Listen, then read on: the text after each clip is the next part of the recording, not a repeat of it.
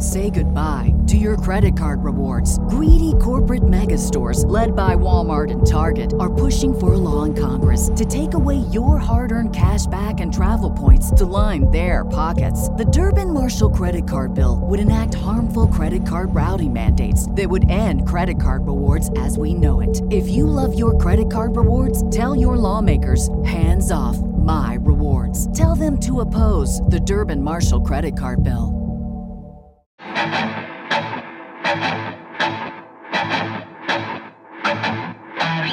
Hey, welcome in. It's the Arrowhead Addict Podcast, Thursday edition. Patrick Allen, Matt Verderame here to talk a little Chiefs, but normally on Thursdays we're previewing a game, and thankfully uh, we're not previewing the Chiefs game because the Chiefs got the number one seed, took care of business, Verderame. They did. They did. And we're going to talk a lot about the Chiefs, but I just saw a quote as the countdown was happening that is so great. I have to read it because it's it is shattering my brain. So Mike Williams did not practice this week because yeah. he's a back injury that he suffered in a game that meant absolutely nothing to the Chargers on Sunday when Brandon Staley decided to play everybody.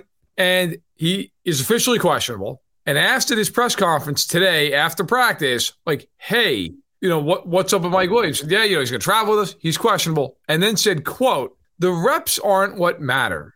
The rest is. Would have been a really good strategy on Sunday there, Brendan. Like, oh my God. Oh my God. Like, that's one of the most un- unaware quotes I've ever heard in my life. Yeah, he's Who? bad.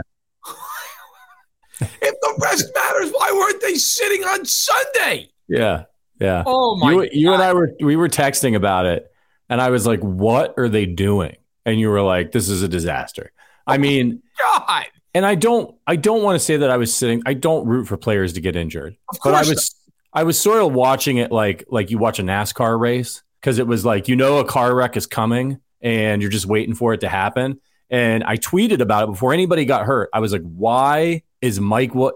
Like the Chargers, we know that whole team's made of glass. Yeah. So playing them in a meaningless game for what? Like for momentum? They lost the game. They lost. Their and momentum was killed by themselves. They, they were they they were on a four game winning streak. You're not going to lose momentum having some game that nobody can. Look, this is not a Chargers pocket, but I, I saw that quote as we were counting down and just was I had to peel myself off the wall before yeah. we came back. Like the rest is what matters. The reps don't. That well done.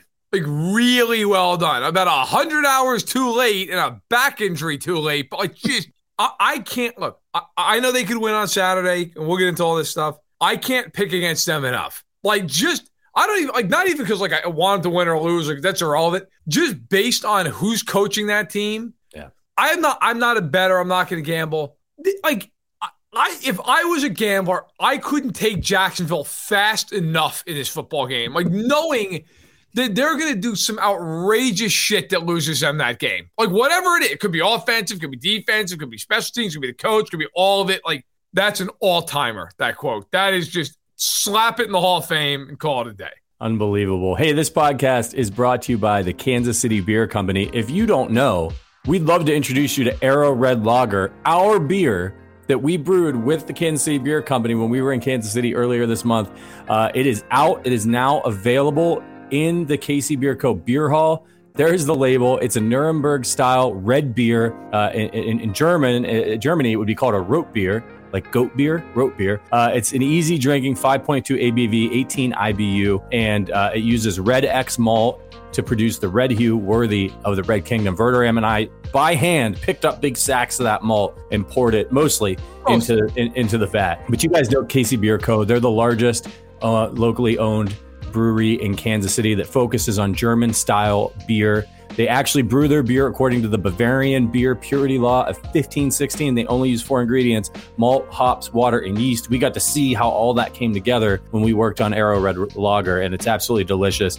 Uh, we're going to get our hands on our Arrow Red Lager here in the next couple days. Very excited about that.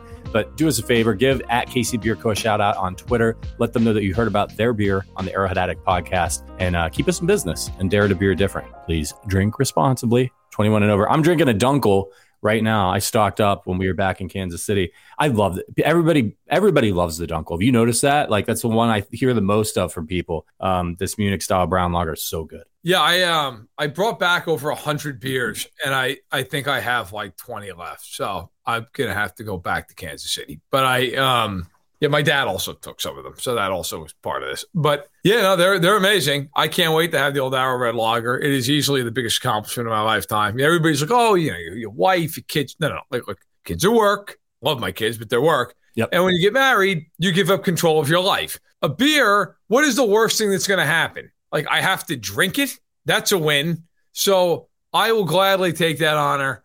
I, I am thrilled about it. And listen, if you if you're in the area, you can get it on, on tap or in a six pack. So go get it on tap and then get a six pack. That would that would be great and support it. Yeah, this is a limited release. We don't know if we'll ever see it again. So I would suggest go to the beer hall, hang out, meet all the great people that work at Kansas City Beer, uh, drink some from the tap, and then grab yourself a six pack on the way out, and then keep one of those bottles as a, as a, as a keepsake. Drink them all, but keep one of those of bottles as a keepsake. It'll be a collector's item. Um, one more thing I got to pass along to you guys. Uh, it's it's an awesome promo we got. You can really help us out with this from BetMGM. BetMGM customers, it's for the wild card round. So uh, no Chiefs football, but you can still get in on the action. You bet ten dollars on any wild card team, and you win two hundred dollars in free bets as long as one touchdown is scored. So you bet ten bucks, and you know there's going to be at least one touchdown scored this weekend, and and, and you get you get that money uh, of two hundred dollars in free bets. So regardless if your bet wins or loses, use the code though Arrowhead. That's one word. It's sign up. If you don't use the, the code Arrowhead, we don't get credit. And so you've gone and done this and not helped us out. And, and why would you want to do that? So do us a favor. If you never bet with MG, Bet MGM, download the app, make a deposit, use the code Arrowhead, take advantage of this promo. Uh, it's a great way to support us. You just uh, we get that small fee from BetMGM uh, for each new bettor that uses our code. So if you haven't done it yet, it would really help us out. Do us a solid. Use the code Arrowhead. Place a ten dollar bet. New customers only. Twenty one and over. You got to be present in the select states. Rewards issued as non withdrawable free bets or site credit. Free bets expire in seven days from insurance.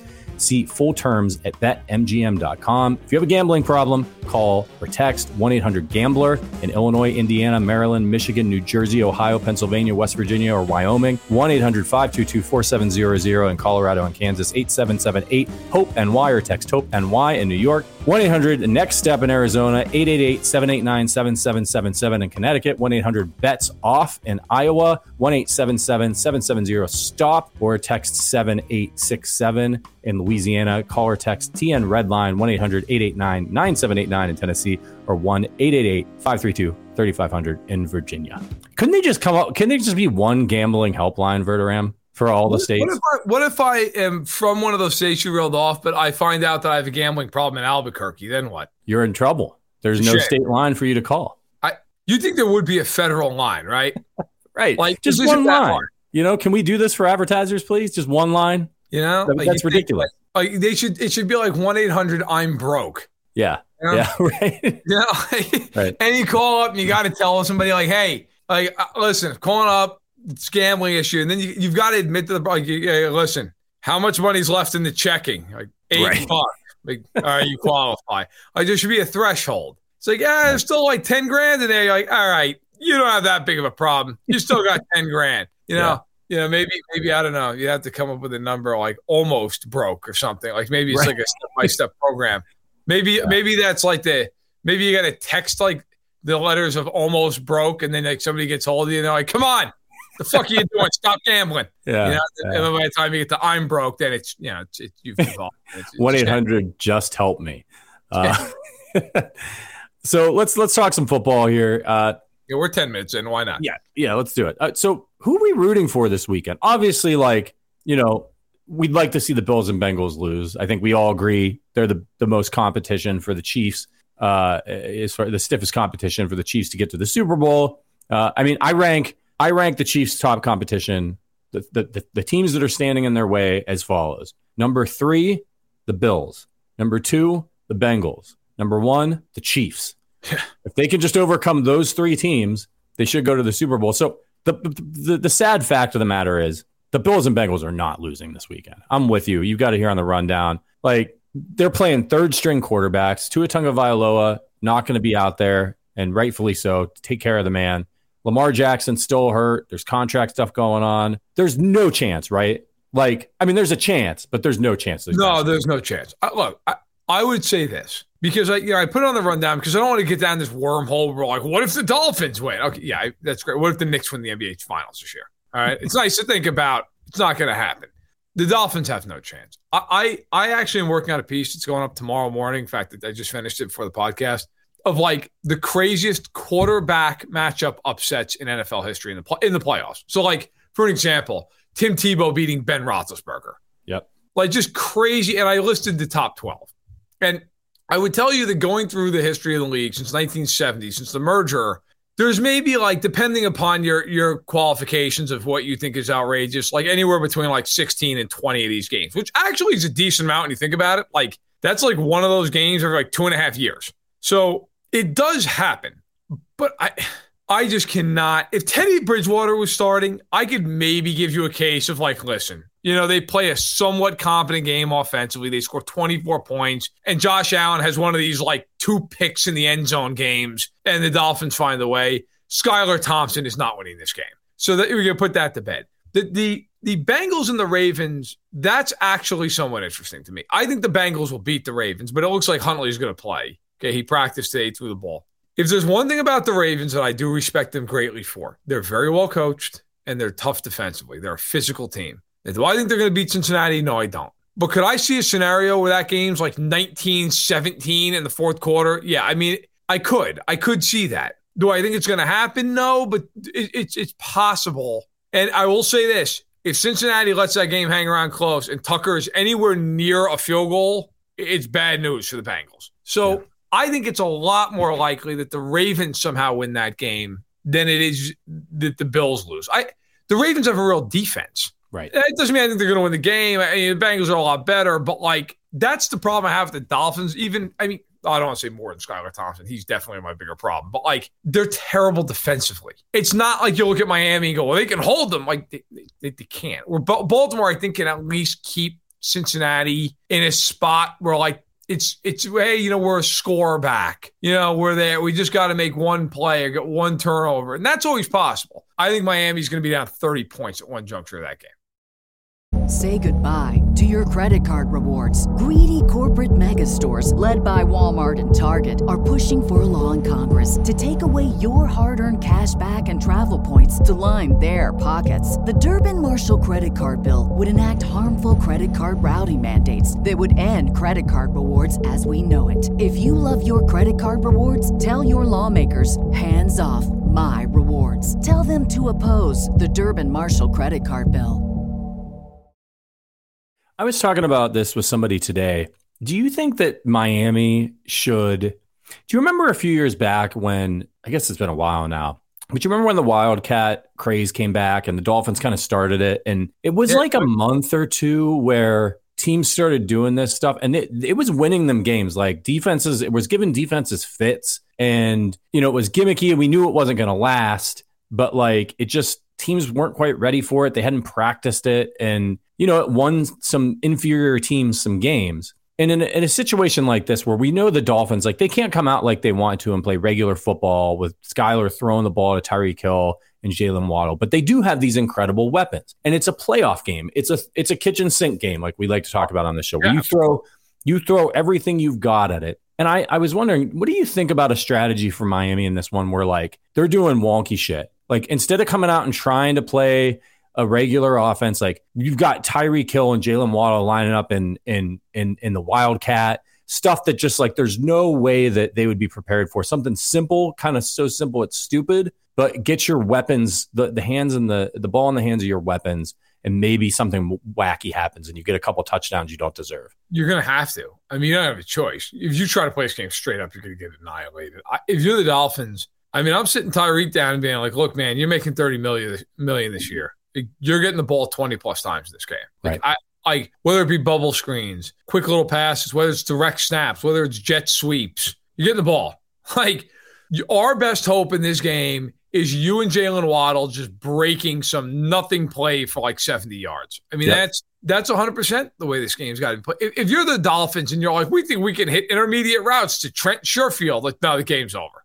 That's right. You can't play like that. I also think this is a game. This is this is the time. Fake punts, onside kicks. I mean, game. Uh, you know, that's the only thing for both Baltimore and the and the Dolphins. When you are in a spot like this, there's kind of a creative license to do whatever the hell you want to do because who's going to blame you? Like, who's gonna who's gonna say anything like, "Hey, you know that can't can't take a chance like that. Sure, you can. You have Skylar Thompson. Like you take any chance you want. So I, I think if you're if you're Miami, yeah, no, no question. I mean this this has to be a game where you do anything possible. This is if you're the Dolphins, this is a minute by minute game.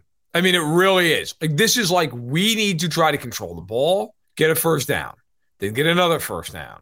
Then you know, like the one thing I will say, they ran the hell out of the ball against Buffalo a couple weeks ago, and then they got away from it. That that is to me their only shot, and I don't think it's much of one, but that would be it. You know, rushing for like 200 yards or something, and just making it a, a game that you instead of everybody getting 12 possessions, everybody gets eight, and right. you should it that way. I, I, think the Ravens need to do something like that too. I mean, they've got uh, some, some, talented running backs. J.K. Dobbins has been running well since he came back from his surgery. Like, it's one of those Belichickian style game plans where, like, if Belichick thinks he can run on you and he knows his team's out, like he'll run the ball 50 times. You know, we've seen him do do shit like that. Like that, I think that's what you have to do is sort of just you know, it's like, yeah, they might know it's coming, but we've seen games where teams know what you're going to do. We've seen games like that and they still can't stop it. I, I don't know that it matters if they know that it's coming, not because it's easier to, I mean, obviously, if they know it's coming, it's easier to stop, but like it's, it, they do know it's coming.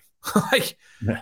Leslie Frazier's not game planning for the deep ball in this game with, with Skylar Thompson. Like they, they know this. And but if you're Miami, like you know what, you got to be able to execute it. Like you got to be able to do. It. Uh, but the bottom line to me is, listen, we. I'm not going to spend a million hours on this game. Miami's going to get killed. I would be shocked if they win. If I had to like handicap, I'd give Miami a, a less than five percent chance winning the game.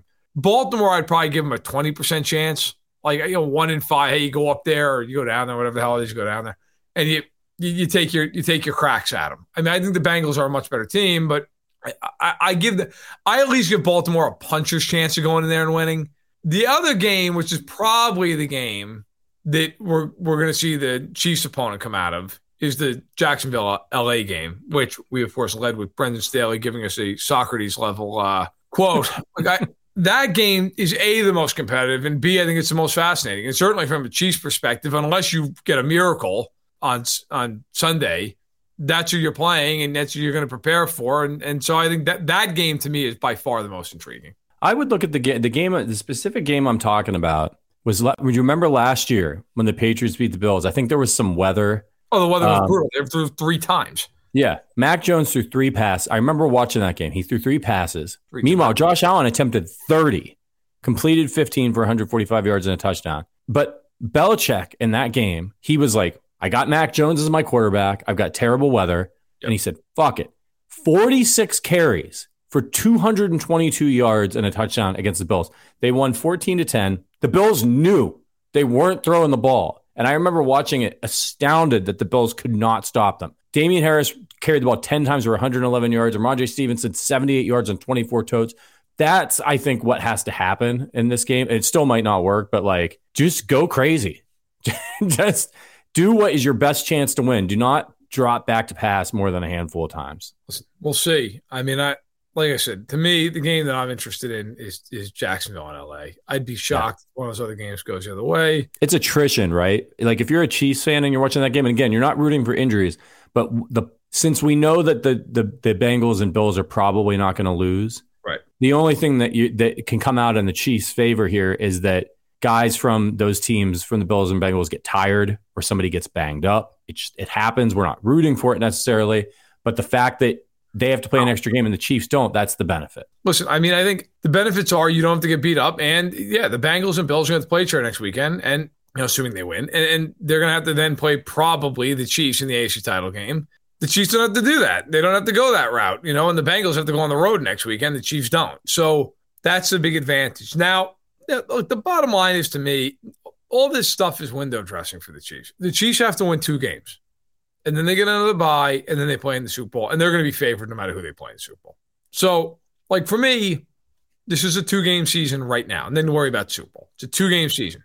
And you know, one at home, maybe two at home. If not, it's a neutral site. Is there a coaching and game planning advantage for the Chiefs here in that if say Lamar Jackson was playing or Tua Tagovailoa was playing, you know, those with those guys, they could upset the Bills or the Bengals, right? In this situation, if you're Andy Reid, you're not really doing any work on the on the bill. Like you can you can look at this, you can watch this Chargers Jaguars game and be like, yeah, the winner of this game is who we're playing. Like with quite a degree of confidence. Probably. I mean, I remember they talked about this once. I remember they, them saying that like what they did is they had an assistant watch every team they could play. Like each assistant got one team, and they were in charge of like scouting that team. But yeah, I mean, I'm sure it's more a little focused on Jacksonville and the Chargers. Now they played the Chargers twice and played Jacksonville already, right? So they already know essentially what they're going to do. I mean, they have some ideas. Look, man, the only game I care about is in, is in a week and a half in the Chiefs play, as far as like fandom and me is concerned. But I, I will say, like the Jacksonville game, assuming that's the game that produces the Chiefs' opponent, I'm going to watch that with a lot of intrigue. Yeah, that game, you know, who wins? What's the health like coming out for the of the game for those teams? What are you looking at? The Chargers, even though they're on the road going all the way across the country, coming off of a ridiculous game, they're they're a two and a half point favorite. So Vegas giving them a lot of love despite. Uh, the most recent uh, showing they gave us. Yeah, and what do you uh, what do you think about that game? I mean, I think the Chargers are the more talented team, but the Chargers have the ability. As I was talking to our, our uh, the the editor of our site, our Charger site, Bolt Beat, one of our coworkers here, Jason Reed. I was talking to him earlier this week, and and he said, "Yeah, I think they're they're better, but the Chargers can always charge her." um, do they charge her in this game, or do they get it done? I mean, I agree the Chargers are probably more talented, but I'm picking Jacksonville for one reason. I mean, a lot of reasons actually, but one very specific reason. Jacksonville's actually coached. Like the Chargers don't have a coach. That kind of matters in January when one team is scheming and game planning, the other team's like, yeah, I don't know, we might not have our best receiver because we played him in a game that means nothing.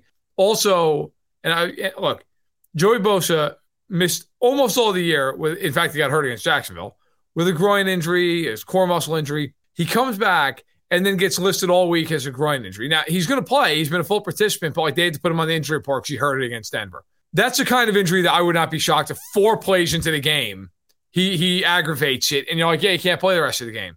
Khalil Mack has had four sacks in his last 15 games. Like I I don't know. I mean, it, that game strikes me as the kind of game that Travis Etienne is going to rush for like a buck fifty. And the Jags like that short, quick passing game, which will negate the pass rush. And I don't, I don't think Lawrence is going to have a hard time cutting LA's secondary up, especially the corners. I mean, James is a great safety, but the corners specifically. I think Jacksonville is going to win. I just think Jacksonville right now is playing better. The Chargers have beaten one playoff team all year. They beat Miami. That's it. They lost to every other playoff team they've played. Jacksonville crushed them. The Chiefs beat them twice. The Niners beat them. The Seahawks killed them. Like, I think Jacksonville is just better at this point. I think the Chargers are more talented. That doesn't mean you're better. I think Jacksonville will win. And frankly, I do think that's the way the Chiefs would prefer it. But I'm not I'm not saying it for that. I, I just that's truly what I believe. I just think Jacksonville matches up with them. Yeah, I tend to agree. I you know, your point about Bosa in the the banged up Chargers players is really smart. We saw Bosa leave that game because he got he tweaked whatever in week 18. And that's another huge advantage where the Chiefs have because now that he's he probably needs rest. He just needs more rest, but he can't rest because it's the playoffs. So he's going to go out there and he's going to play in this game, and maybe he aggravates it to the point where he can't play the following week, um, or he's just dealing with the pain and it makes him less effective. Meanwhile, the Chiefs, if you look at their injury report, there's not much to it. Uh, and so now that, and they've got another week to rest people, right? Which is fantastic news for them. So, I mean, you've got your, you know, how important is the bye? I, I think it's hugely important for the Chiefs this year. Uh, I think it's mostly important because they get the rest, but also don't have to play both the Bills and the Bengals. Although, you know, listen, I, again, like looking at this weekend, I just give you the Chiefs. Like, look, do you want maybe one team more than the other? Yeah, maybe. Maybe some guys prefer Jackson. Maybe some guys prefer the Chargers. You know, the, the, the enemy you know versus enemy you don't. I mean, maybe they prefer them. But, you know, this game, if, if Williams can't play, which at this point I think it's a safe bet to say either he's not going to play or he's going to be severely limited in this game. If that's the case, like I look at them and say, what is really that scary about the Chargers in this game? I mean, if you if you say, all right, we're gonna we're gonna double Allen on third down, what are you worried about? I mean, what else is there? Like, I, I look, Austin Ekeler. I looked at his stats the other day, and I was legitimately just floored by the entire thing. So Austin Ekeler this year, I got to find the tweet here, and I'll find it real quick. He's had he had a very productive season. You know, he's he's not been great in terms of like average rushing yardage, but he's been he's been productive as he always is. And if you look at his numbers this year, like the guy, as you would expect, an incredible receiving back. He always does that. That's kind of his his bread and butter. He had 107 receptions this season, and you'd be like, "Wow, 107! Like that's really impressive. That's that's something that you can really write home about." Yeah. Well, he had 722 yards of any player in NFL history with at least 107 receptions in a season and there's there's well over 60 of them. Only Jarvis Landry failed to get a thousand yards. He had 987. Ekeler had 722. That, that's impossible. Like he only had four catches of 20 or more yards and none more than 23 yards. So yeah, like he's gonna catch a bunch of passes. They're gonna go for like six yards a clip. Who cares? I mean, if he if he hits his average and he catches let's just say five to six passes. Okay, he's going to go for 30 yards receiving. I mean, who gives a shit? If you take Allen away, now it becomes they got to beat you with Joshua Palmer and DeAndre Carter and Gerald Everett. I mean, so what? I think Jacksonville, if Mike Williams doesn't play, I think Jacksonville should win the game. Not only do I think they will, I think they should. Interestingly, by contrast, Jerick McKinnon this season caught 56 balls, so about half of what Ekeler caught for 512 yards. And, so and there you go. And touchdowns. Yeah, yeah, nine touchdowns. So well, shout out to total. Shout out to to uh, to Evan Gabrielson who just gifted five memberships. If you want to become a part of the Arrowhead Addict community that we're building here, We've got a private Discord for members. It's a lot of fun. You can snag one of those memberships that Evan just just gifted. See what it's all about. It's a great way to support the show on a sustaining basis. We have all kinds of events. We just wrapped up our fantasy football leagues. I got to I got to reach out to people. By the way, sorry everybody. It's been busy. Uh, got some prizes to give out to the winners. Um, and uh, we're doing a happy hour next Friday for members. It's just it's going to be the podcast gang and all of our members, and everybody gets an invite, and we just sit around for an hour and drink beer and talk Chiefs, kind of like this. So if you kind of like ever wanted to be on the podcast, it's kind of like being on the podcast and just bullshitting and talking Chiefs and drinking some KC beer. So check it out. Uh, thank you to Evan. I, the last thing I'll say about the memberships is it really shows what kind of people we have and what kind of community that that we're building here that those folks who are already supporting the podcast by being a member are spending money to try to get more of you in the community. It's just awesome. I hope to meet some of you very soon. One of the things our members have been talking about, Verderame, in the Discord, I've had multiple conversations with people this week. You know, who would you rather play, the Chargers or the Jaguars? And when when the right when the it, people are pretty much split 50-50 people lean more towards jaguars i think just because the chargers are good and the chiefs such a hard time and kansas city pretty well handled the jaguars. But one topic that comes up all the time in those chats is you know it's just really hard to beat a team three times in a row. And that worries me. Is that something that you're concerned about? No. Um i remember doing the work on this last offseason. I can't remember for what reasoning. But the team that is going for a three game sweep was something like a 60% success rate. Like they won significantly more than they didn't. I always kind of wonder like why people get worried about stuff like that. Almost like you just think they're due or something. Like the Chiefs won. Like they won twice. I if the Chiefs play the Chargers, like I think it's a dangerous game because the Chargers are talented. But do I think the Chiefs would win? Yes. Yes. I they're better than them. I mean, the Chiefs are a better football team than the Chargers. They just are. They're better offensively. They are far better coached. You know, I mean, as much as we complain here about, you know, Reid and Spags sometimes, I mean, you know what the Chargers fans would give to have Andy Reid in the sideline? Right. Like, I mean, come on now. You know, the biggest advantage the Chargers typically have is their quarterback. Well, they don't have an advantage of quarterback when they're playing Kansas City. Yeah. So then you get into the defense. The Chiefs are better in almost every metric defense. I, I, the Chiefs, it's a weird thing. I was looking at this last night preparing for some other stuff and for this. You know what the Chiefs rank in yards per play against defensively this year? Middle of the pack? Seventh. Wow. I would not have guessed that. They're second in the league in the NFL in sacks. They have 55 sacks. Only the Eagles have more. Like they're really like if you look at most of their numbers, they're they're average I think slightly by like 13th in the league on third down. They're they're they're good in those areas. Like they are to me the better team. The Chargers, they have, they have weapons, they scare you.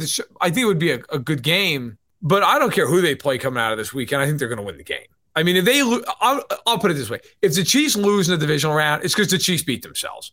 It's because they turned the ball over and they took a bunch of penalties and they missed kicks. If they don't do that, like if they play the way they played against the Raiders, they're kicking anybody's ass if they're playing next weekend. I don't care who it is. I don't care if it's the Chargers, the Jags, the Ravens, the Dolphins, whatever.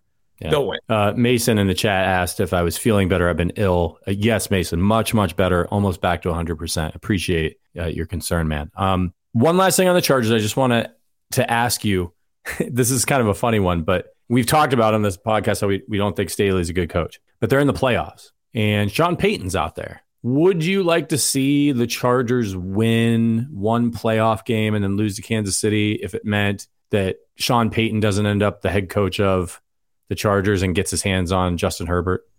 I guess. Like if I knew that was the scenario, I guess. But I, I do you feel like they would fire him like just making the playoffs and losing after finally making the playoffs? Or does he need to win again? I didn't think so until what happened last week happened. That kind of mm-hmm. oh. opened the gates of hell for him a little bit. I I will say this though. Spanos is not exactly known for showing out an ungodly amount of money. And they would have to eat Staley's deal and then also pay Sean Payton and trade yeah. for him. Yes. I do not think that's going to happen. Yeah. Uh, but, you know, look, I don't think they would fire him if they lost a close game. If they get their asses kicked, like if they just get blown out like they did in the regular season, it's possible. But I think if you're the Chargers, you're like, look, we made the playoffs, won 10 games. You know, I don't think they're going to fire him. I think it's far more likely that Dallas loses to Tampa and they can him and Payton goes there because Payton and, and Jones couldn't be any closer. Yeah. That I think is far more likely than, than the Chargers canning. No, I, I don't want Justin Herbert to ever get a good coach. So I'll uh, pretend you deal for Staley. That'd be great. Yeah, yeah. Uh, we got a super chat from my guy, Lawrence George, who may or may not have married my wife and I. Um, Bengals scare the poo out of me, but I want them in the AFC championship. I feel like we have to beat them or it will forever haunt us, kind of, maybe. Yeah, do you feel that way, Verderame? Like, look, I don't, I have no shame right? I don't care. I if the if the, if, if I could choose between uh, a chance at revenge against the Bengals or playing like my high school football team as an opponent for the Chiefs, I'm picking my high school football team. I want the Chiefs to win a Super Bowl. I don't give a shit how they do it. I don't care who they play. Nobody's going to remember. Nobody's going to care. It's going to go down as another Super Bowl victory for the Chiefs. But how do you feel on that? Would you do you want to see them get revenge on their way to another Super Bowl title? I don't. I honestly, I don't care. Like that, I honestly don't care either way. I get, just listen, whatever it is, beat them. I mean, I, I don't care, right? Like, um, to me, but if you could draw, if you could draw it up, if you could pick, like the Chiefs are going to win the Super Bowl at the end of the scenario, would you pick them going through the Bengals over, like, say, the Bills? Um. Yeah, I guess. I mean, just because that would break that narrative. But I, you know, I got to tell you, they beat the Bills. There's, there's sweetness in that too, right? I mean, sure. three years in a row sending them home. Um, yeah, yeah. I, I think either way. Um, six one nine. The chat's very upset about the ring around the the uh, the Rosie play. Listen, man, don't worry about it. Worry about your defense going to 500 yards to Denver in a game that meant nothing, but then suddenly apparently meant everything, and then losing your top receiver over it. Um, I, would worry more about that. I, I, by the way, I am here. I hope the Chiefs do that in the playoffs. I hope Chiefs do it again. I hope they get out there and they just do that for every play. Just infuriate the team.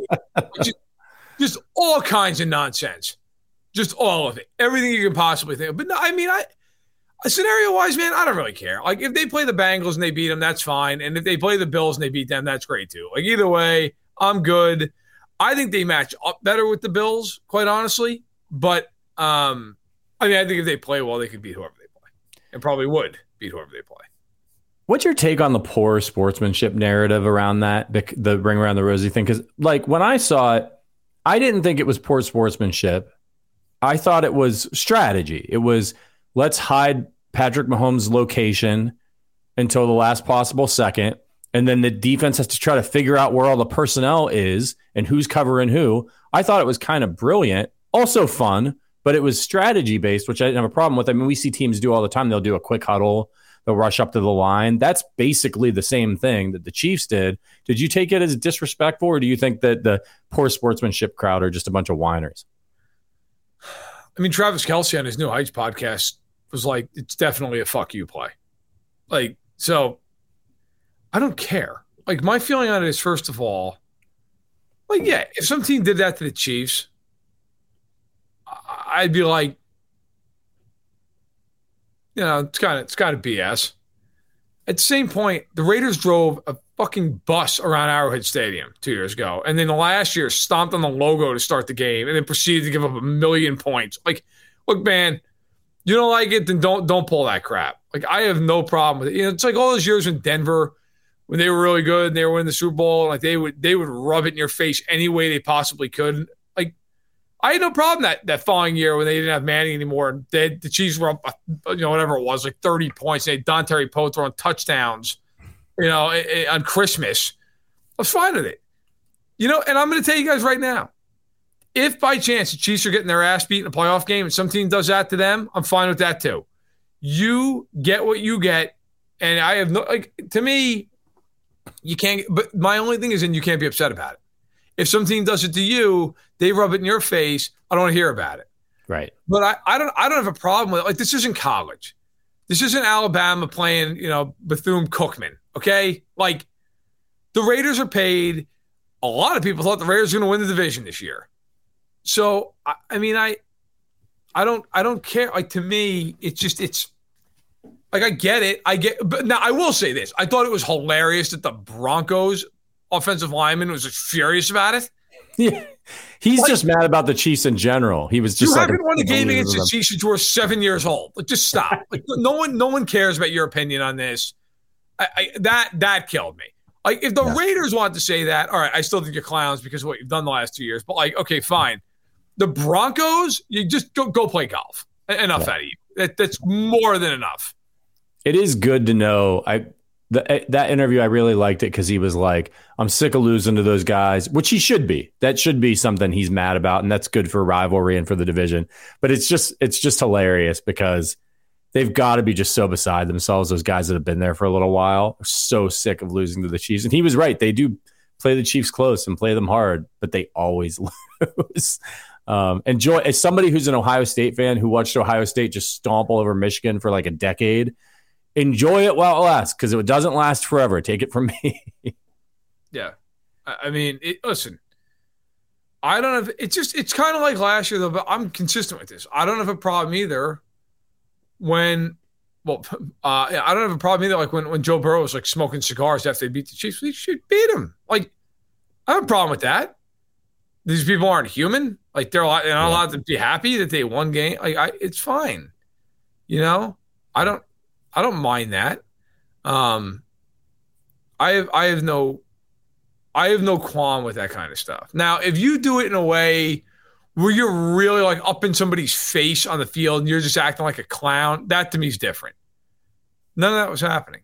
Um, but now listen, you know what? It's going to be an interesting weekend of football. I think the Bills and the Bengals will win easily. 619 here, I think, has the Chargers being Jacksonville by about 800 points he's pretty he's pretty jacked up about it. Uh, I think I've been called homie about 37 times. Look, um, bro, you haven't even beaten Jacksonville.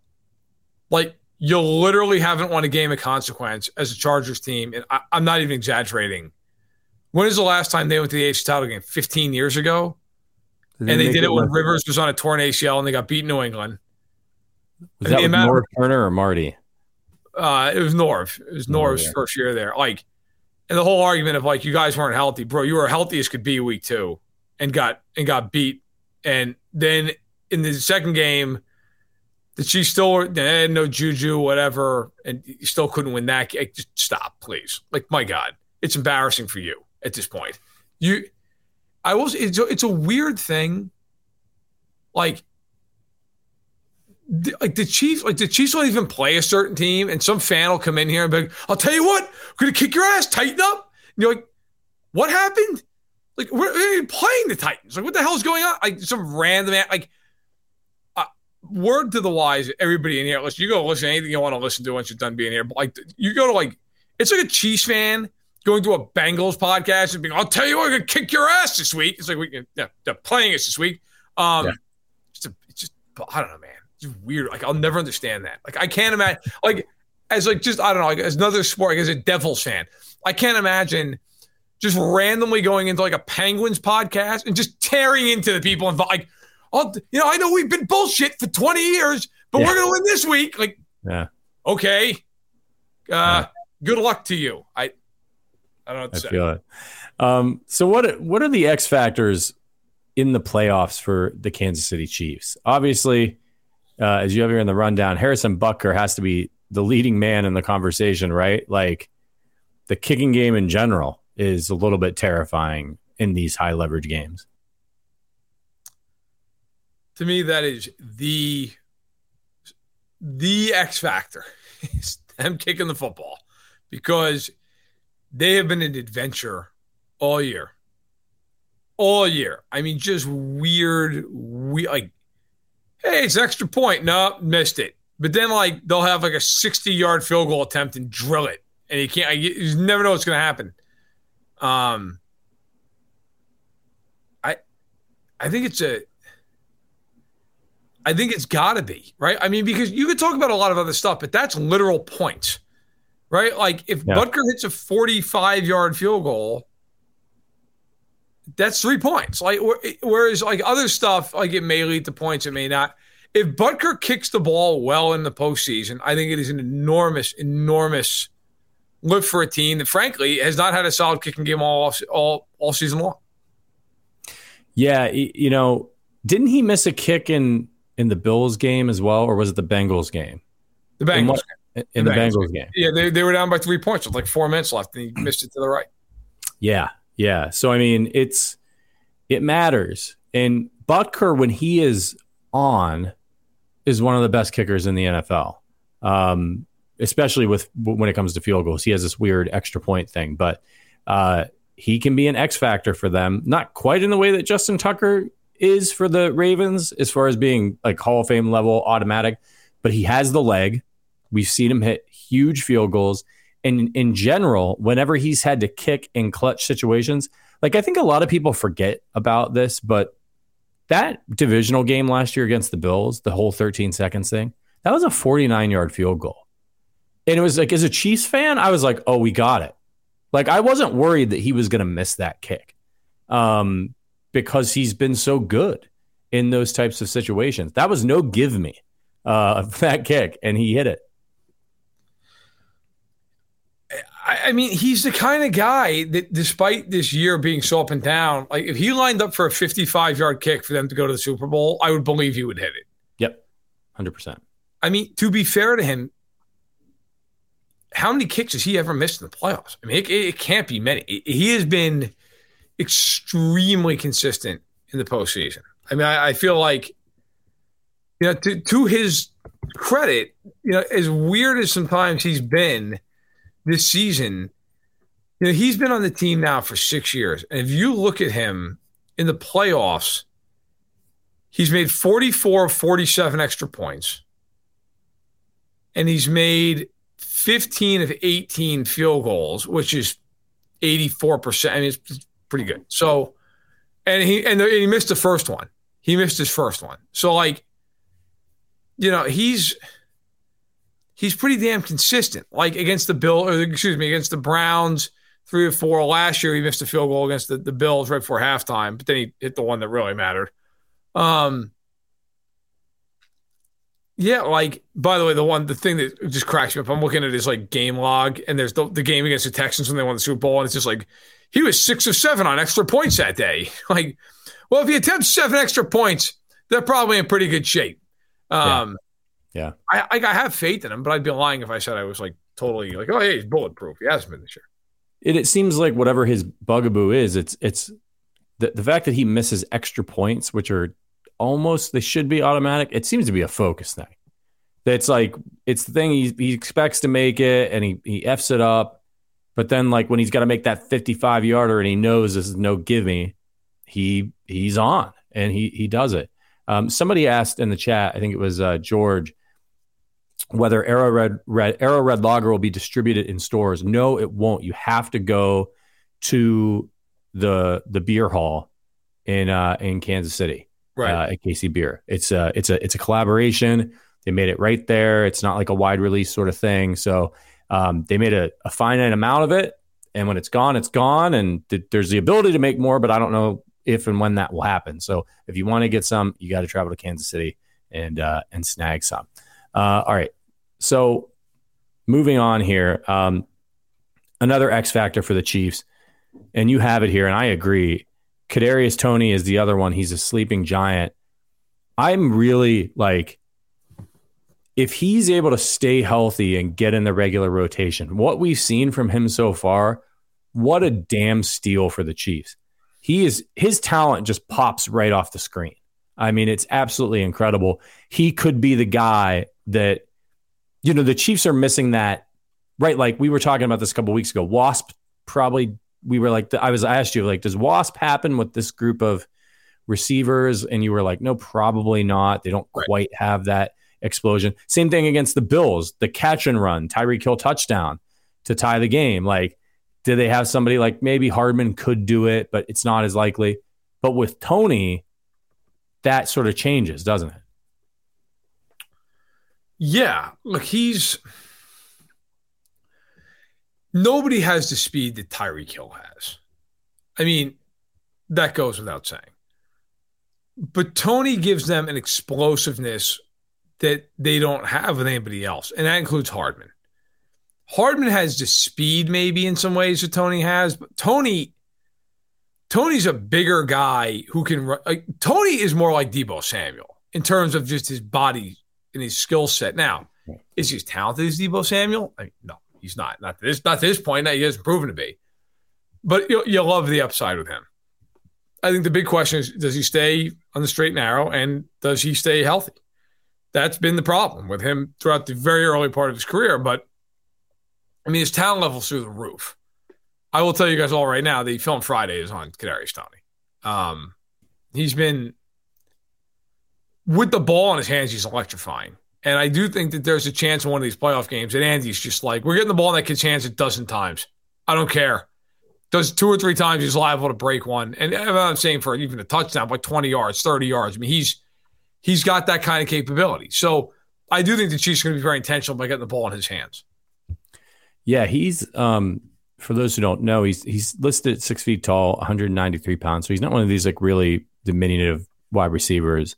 Um, But he just you see how electric he is. The moves that he, I, I worry that he's going to get hurt just because the juke moves he does are so extreme that uh, can his body hold up? Some of the moves he did in that Raiders game were ridiculous. By the way, we get a couple super chats. The the Sports Nest podcast. Uh, said X factor for the Chiefs is Toney and Dave Toub. Agreed. Um, Levi said, I didn't I didn't catch this one, Verderame. Uh, take take on clown coach JB says Mahomes is overrated. Do you know who he means?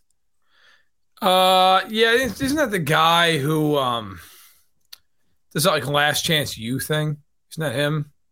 Oh, is that, is that who he's talking about? Yeah, I didn't catch the yeah, story. I saw there was like some clip floating around. I got, I didn't see. I saw like half the clip. It was something about like that he was arguing that Mahomes really isn't essentially that good, um, and that he just he he plays out of structure and he's chaotic, and that's why that individual coaches Last Chance U and doesn't coach in the NFL or you know, anywhere near it.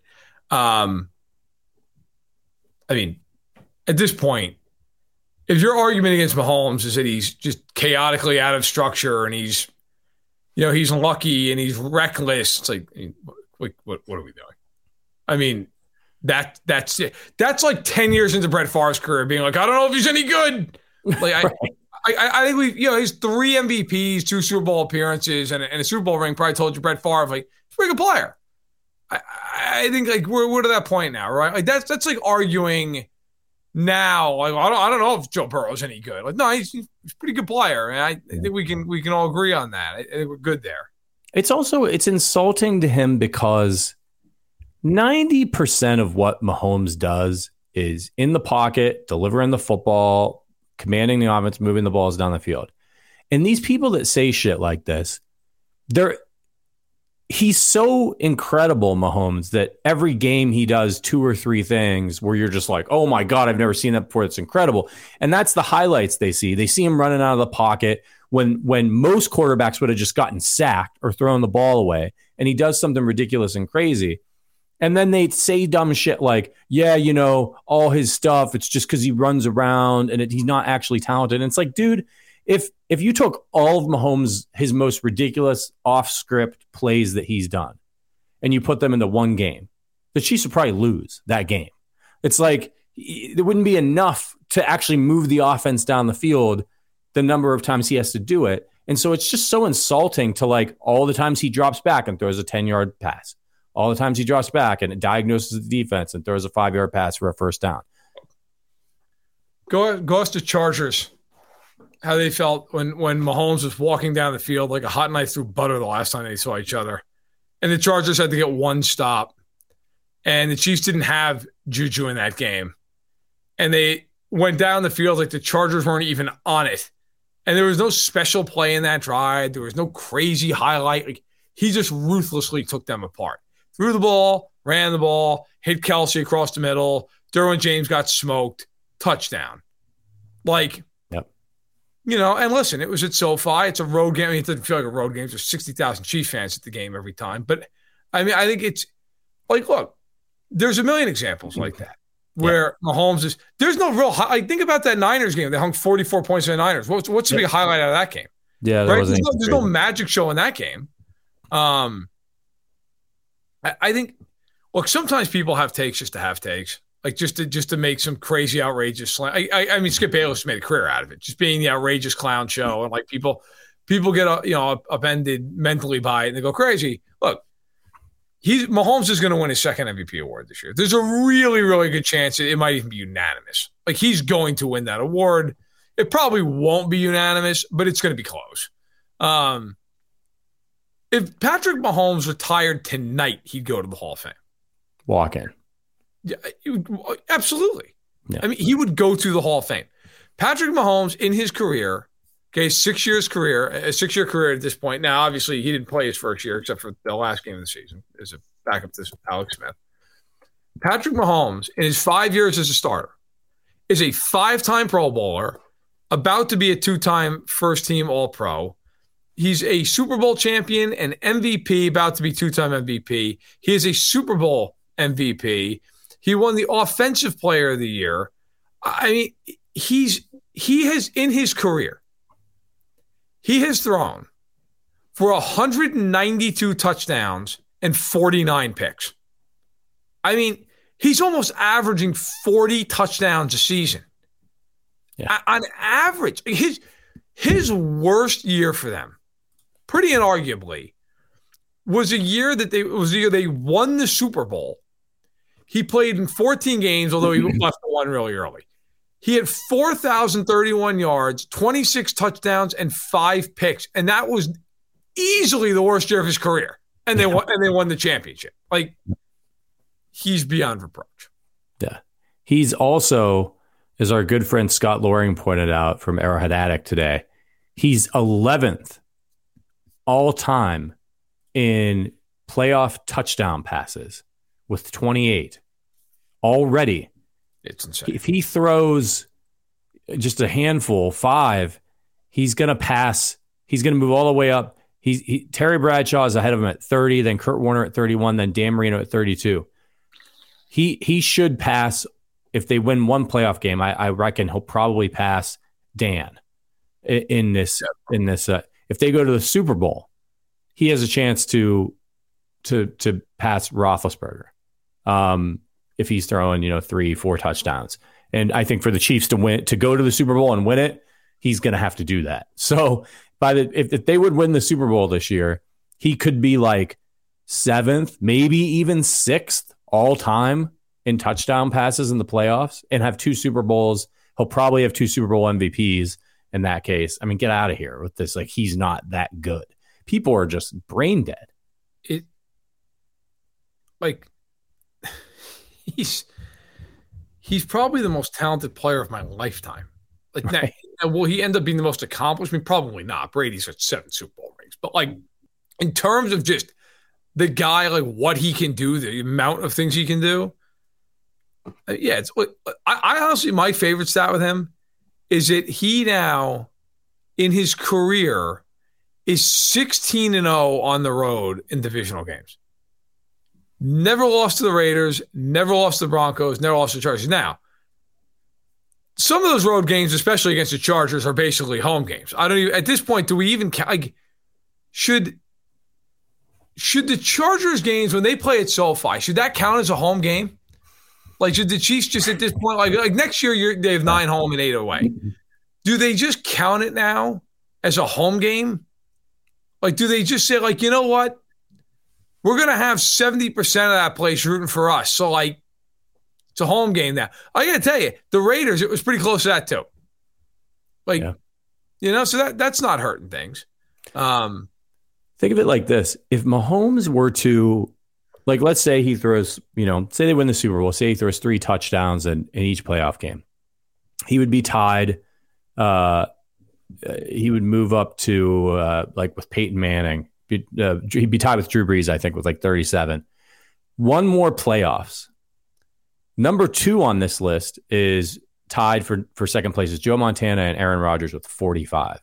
So if Mahomes in these playoffs got to around 40, he could literally in two years, three years tops, be second all time in playoff touchdown passes behind only Brady. That's bananas.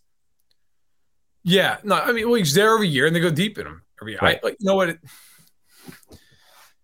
He's um, I mean, he's a generational talent, which is why when you look at them, like we're going to talk obviously next week when they know who they're playing, and it's going to be like, okay, well, who are they playing? Are they playing Jacksonville? Are they playing the Chargers? Like, yeah, I'm.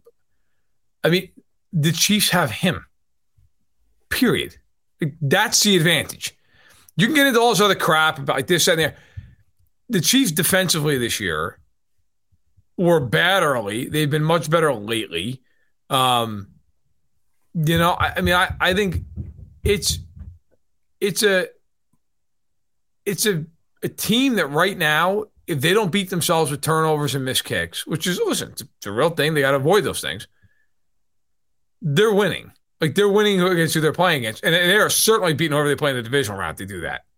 If yeah. you said to me right now, it doesn't matter who the opponent is, Chiefs next weekend, they don't turn the ball over, they don't miss a kick, game's over. Game's over. They're winning the game. I don't give a shit if they're playing Jacksonville or the Chargers. They're winning that game.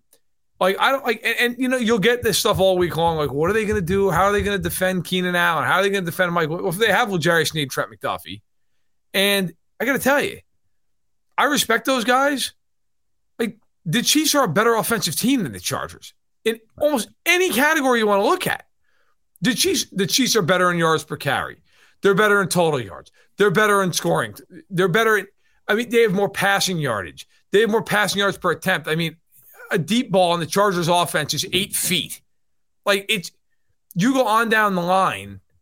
The Chiefs are a better offensive team than the Chargers. They have better offensive line. I mean, all of it, just all the way down the line. Defensively, the Chiefs at this point, look, I will absolutely say the Chargers have better safeties and they have better edge rushers. The Chiefs have a better pass rush. I mean, that's been bared out over and over and over. Like, to me, if the Chiefs play their game next weekend, regardless of the opponent, they're going to win the game. It's a question of who are they going to play and do they play a clean game? Might be close, might be a touchdown game, field goal game, whatever. In the playoffs, close means jack. You either win or you lose. And if they play clean, they'll they'll win the game. They will handle business. Before we move on, I just have a hunch I want to run by you and see what you think. So, do you remember a couple years ago when the Chiefs went when they played Buffalo in the in the AFC Championship game and they just ran all over them? It was a kind of every once in a while Andy Reid. They did this to the to the Patriots during the Alex Smith era too once where they just like come out with a game plan where like Andy who never runs, they just run all over somebody and it's working and they just blow them out. And I've been looking at and I've just been thinking, I've got this hunch that Isaiah Pacheco, who only had 170 carries of wear and tear this year, averaged almost five yards an attempt, 830 yards, five touchdowns, was looking stronger and stronger towards the end of the season. I just have this hunch that there's going to be an Isaiah Pacheco game in these playoffs where Andy pulls this out. Maybe it's against Cincinnati or Buffalo or or, or the Chargers. Do you, could you see something like that coming? One of those games that comes around where like the stars align and it's the right running back at the right time, the right game plan, and Andy actually does it again. Maybe, maybe. I mean, Pacheco almost had a thousand yards this year, and he played like a third of the snaps or something like that. So, right. yeah, look, the thing that makes the Chiefs so hard to defend is their versatility. They just have so many guys. And that's why a lot of times you look at their numbers and you're like, well, Kelce had a huge year and Juju almost had a thousand yards. But you know, nobody else. It's just not like I mean McKinnon had 10 touchdowns, but like nobody had like crazy yardage. But that's kind of the byproduct of what they did this offseason by trading away Tyreek Hill and bringing in MVS bringing Juju and bringing, you know, bring back McKinnon, I should say, and drafting Pacheco. That's what makes it so difficult. Like when you play, not say their defense, not say their offense is easy to defend. Certainly isn't. But when you play the Bills, like you know Stefon Diggs is the guy, and after that, there's a there's a significant drop off. Now that is also true with the Chiefs of Kelce, right? I mean, Kelce is the guy, and then there's a, a drop off uh, of significance. But the Chiefs have so many other guys, whether it's Pacheco, McKinnon, MVS, Hardman, Toney, Juju. Like, you never know where the ball is going, and it can go to anybody. Like any anybody I just mentioned, if they had 150 total yards in a playoff game, I could see it happening. Like, they're just so dynamic because they spread you out in such a way that they will put five of those guys on the field and go, okay, you're going to double Kelce and you're going to put your best corner on Juju and you're going to put your best coverage backer on McKinnon. Awesome. Well, guess what? You have nobody who can handle Toney. And we're going to relentlessly go at that guy. And then they switch. Okay, now we're going to bracket Toney. Great one. Now Kelce's one on one. He's going to kill your linebacker because you can't cover him. All right, well, now we're going to go back and we're going to double Kelce again, but this time we're going to shade toward Toney. All right, cool. MVS just hit you for 45 yards down the seam. Like, they they are so hard to deal with in that regard.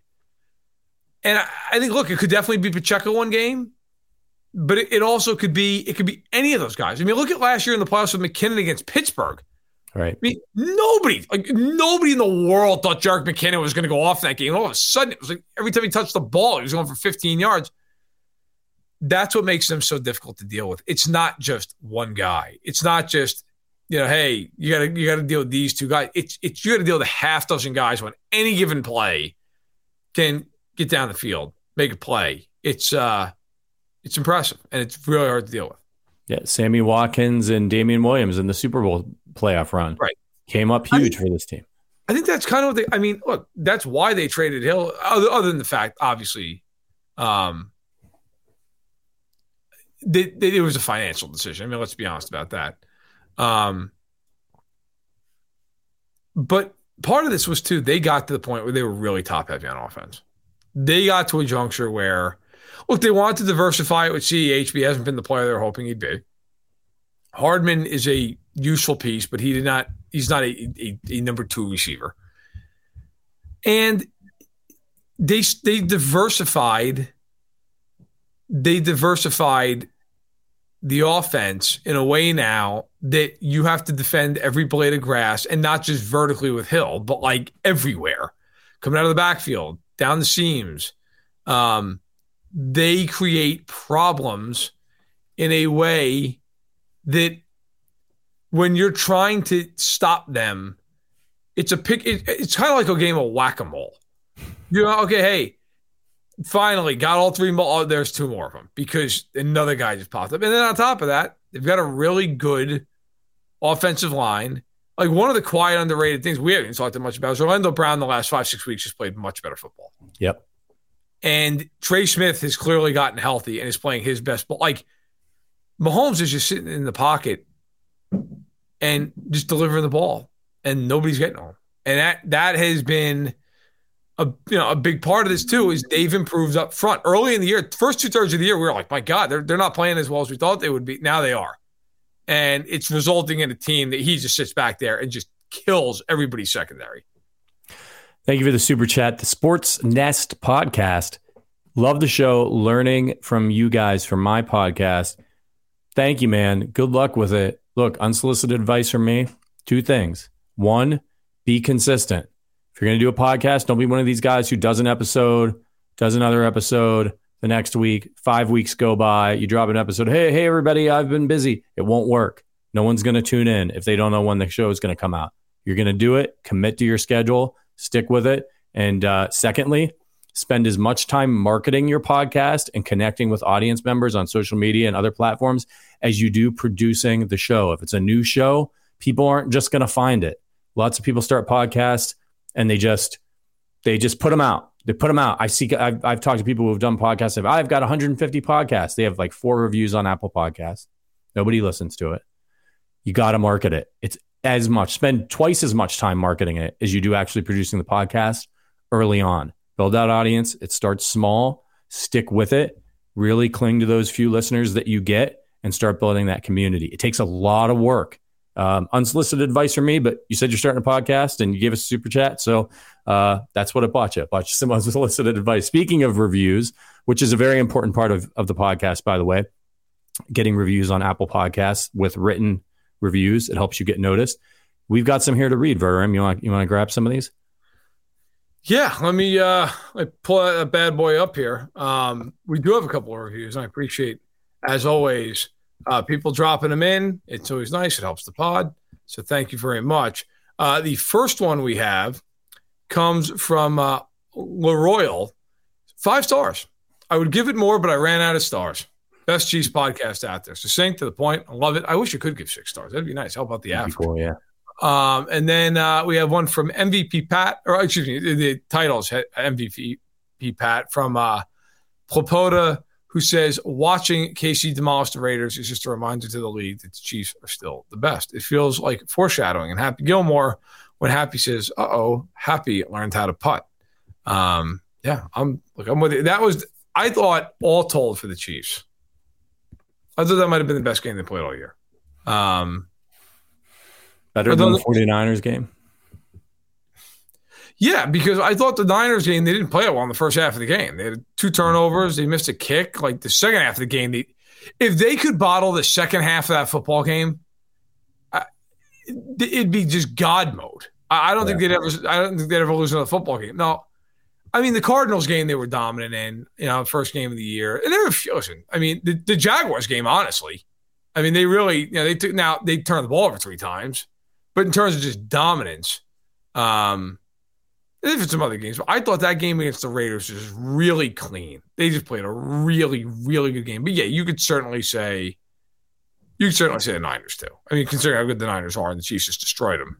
Yeah, for sure. Yeah. Uh, again, another super chat from from the Sports Nest podcast. Uh, again, appreciate you. Appreciate the advice. What's the best way to market it? Look, when we started this podcast, Arrowhead Addict was a website that had been around since 2007. Had a huge social media following a website to post on, all of those things. And uh, we were able to take advantage of that. It certainly helped us grow faster. Uh, social media is the way to reach people. I would. Uh, I would definitely launch the podcast on YouTube and do an audio version simultaneously. YouTube's one of the biggest search engines in the world after Google. It's owned by Google. So getting yourself a, our podcast doubled in size when we put it on YouTube. Uh, so, and, and that's also helped grow our audio version. So I would do that. And then build a persona on social media and stick to that persona. Even with your podcast, like if it's going to be a general sports podcast, I would advise against that.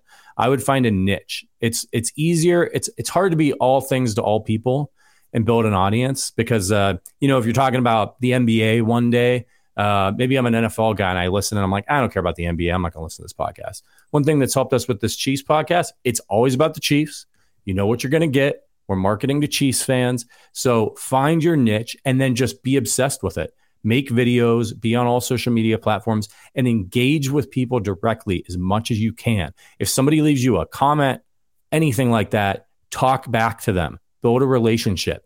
Um, it's really, really important uh, to do those things, and it, just understand that it's a grind, and that you you have to learn how these platforms work, learn how TikTok works, learn learn how Apple works, study um, produce your content if you're passionate about it just know that it's going to be a long road but if you if you market it if you find audience members it will start to grow but years ago when we started this couple years ago we would say if you leave us a five star review on apple we will read it on the podcast Uh, we really appreciate it. It would mean a lot to us. We didn't get for weeks. Nobody left us anything. Right? There were people listening, but nobody left us anything. Clint McKenzie, who's we call him our PR manager. He's a frequent commenter on the show. He's a member. He started leaving us reviews. He was like the only guy. And we kept saying it. And we'd always read Clint's messages. And Clint would keep doing it. He'd update his review. Clint helped us more than he knows because the people that saw it and kept hearing us actually read reviews instead of just asking for them, it eventually got the next person to do it. And then the next person to do it. Um, it takes just one person to start a movement, right? So um, that is that is kind of the way. And Clint was awesome for us, and now we we still do it. We still read every single review we get, uh, every five star re- review we get on the show. We've even read some of the bad ones, calling oh, us like yeah, and idiots and stuff like that. And so, like, if you want to be featured on the podcast, all you need to do is go over to Apple Podcasts, leave us a five star review. It helps the show, and we will read it or answer your question on the show, especially in the off season.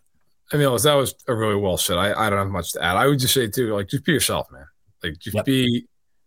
You know, I think sometimes people try so hard to have like a shtick that it becomes like it's it's obvious it's a shtick, and then it's just kind of like, all right, man, I, I get it. Like, I, I can honestly say, I mean, people probably would laugh at that coming from me, but like, but that really, I mean, Patrick can speak to this. He's known me for almost a decade who I am on this podcast and on Twitter, that's exactly who I am as a human being, like away yeah. from, I mean, which I don't know what that says about me as a person, but yeah. that that's exact like be who you are. It shines through. So good luck to you. Yeah, absolutely. And the last thing I'll say is when I say about that, like that persona thing for your social media platforms, kind of pick your lane. Obviously, you're not one thing, right?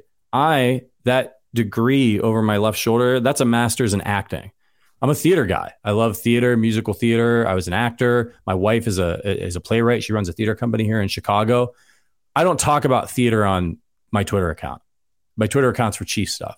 I don't talk about theater because the people that follow me, probably most of them don't care about theater. They don't follow me for theater stuff, and that's the mistake that I see a lot of people make when they're marketing themselves on social media. Is they're all over the place, and it hurts their engagement. Because if I tweet about you know cabaret nobody's going to like it. Nobody's going to share it. Whereas if I tweet about Travis Kelce, it's going to go farther. I'm going to get more followers who are Chiefs fans, and then I can leverage that audience. I used to make the mistake, even though I believe what I said, and I'll, I'll back it. Like I used to tweet about political stuff sometimes because it was a supercharged political climate, even more than it is now. Yeah. And like I stopped doing it. Now, again, like the fan side is credited. Never once were they like, "Hey, you know, stay away from that." Never cared. Um, but I stopped doing it because I was like, "This is serving no point." Like it's just it's just first of all, honestly, it really more than anything, it's just it's like it, it, just starts like all these like back and forths that you just get sucked into. It's a waste of time. And also, I was like, you know, I don't want to come off like I'm preaching anybody. Like you should just believe whatever you want to believe. That's fine as long as you're not harming anyone. Sure. And then like I look at a day like today and like what's going on today on on Twitter politically? We're talking about gas stoves. That's what's happening today. And I was like, I, this is, too, like, I don't care who you bought back. Like, this is so dumb. I can't get involved in this anymore. I'd rather talk about anything else. If, if your argument's like, hey, do you have a gas or an electrical stove? Like, I'm, I'm shutting the computer. I'm, I, I, I can't get there. So, um, all things to consider. By the way, thank you. Uh, yeah, G Goldman uh, 08 for the super chat. Thank you so yeah. much. All right, I think I think we've covered like everything. We, we've, we've talked about. We've talked yeah. the Ace playoffs up at the Chiefs. We've talked about uh, how to build a podcast. No, we, we it's a lot of value in this podcast. I mean, hey, listen, this is what happens on bye weeks. Okay, yeah, there's you know you, you try to you you try to you know cover a little bit of ground that maybe you wouldn't normally cover, and then all of a sudden you're sitting there just completely off the road. But that's okay. Yeah. But next week there's going to be. there's going to be enough to talk about the last a lifetime. So we'll we'll cover all kinds of ground. Yeah, a ton of content coming next week. Check out again, check out that BetMGM promo. It's going across the bottom of the screen. Use the code Arrowhead if you want to help our podcast more than a super chat, more than a a, a, a comment on iTunes. If you do that, if you've never bet with BetMGM, you could take uh, advantage of this great promo, and it really, really helps us out. Uh, Jake, my favorite musical is Cabaret. Just fucking love Cabaret. Is just heartbreaking, funny, uh, fantastic, great musical. Can't recommend it enough. Um, all right, Verder, you got plans this weekend? Yeah, uh, to work and to watch these football games. That's pretty much what I'm doing. They, yeah. The company pays me to sit there and, and uh, watch these games, so I will. Not a bad Um, gig. Not a bad gig. gonna go to you know get, get to the gym, be a person. Uh, other than that, that pretty much covers it. Yep. That's pretty much that's pretty much all I've got going on. That that's fine. I'm I'm good with that. I'm going to watch football and I'm going to see a showing of A Nightmare on Elm Street 2. One of my favorite horror franchises getting shown at the Music Box Theater here in Chicago. Yes, Um, Yeah, yeah, it really is. So I'm going to eat some popcorn and check that out. Um, uh, all right, everybody. Thank you so much. Even to the the Chargers uh, to six one nine. The the only fan- they have. Congratulations. he's he's uh he's the guy. He's the he's the Chargers guy. He's the mascot. He's everything. Um, they should make they should make him the mascot, and he can be Homie, Homie the Chargers mascot. Just give them season tickets. So when the Chargers play at home, they have one fan in the stands. By the way, real quick, the Raiders game. How impressed were you with all of the red in, in their stadium? Embarrassing. Very. Embarrassing. I mean, it, it's. I mean, it's it's if you're the Raiders, that's I know I, I, I get it. It's the last game of the year. That's embarrassing, man. Yeah. Come on. No, it's but it's still it's still better than SoFi, which literally when the Chiefs go there, you're like, oh, they're at home this week. Like Vegas doesn't. If you look, this swear to God, this is true. Vegas doesn't even adjust the line anymore for the Chargers being home against the Chiefs because it's Yeah. it's such a home. And I'm sure it's not just the Chiefs. I mean, nobody goes to Chargers games. Doesn't matter what week it is. When the Chargers played the Rams earlier this week or this month, I was like, is anyone going to show up to this game? it's empty. Is, is this going to be a game where like a, a confused like Niners fan walks in? They just give tickets to. it- it- uh, You know what? It was probably like a game when they do them in London, where it's just like all NFL fans are wearing Jaguars jerseys and Bengals jerseys. hey, you, 10 bucks, you want in? Like, yes, there's nothing else going on. Like, Yeah. all right, come on in. Like, it's it's such, it's so embarrassing, man. Field trips. There were field trips there. Um, all right, we're done talking trash. Uh, we're gonna get out of here. Great show, everybody. Thank you so much for everybody in the comments on YouTube. For all of our audio listeners out there, thank you. Big special thanks to all of our members. We'll see you guys this weekend in the Discord. For producer Richard, for Matt Verderame, my name is Patrick Allen. We'll be back next week on Tuesday. But until then, as always, go Chiefs.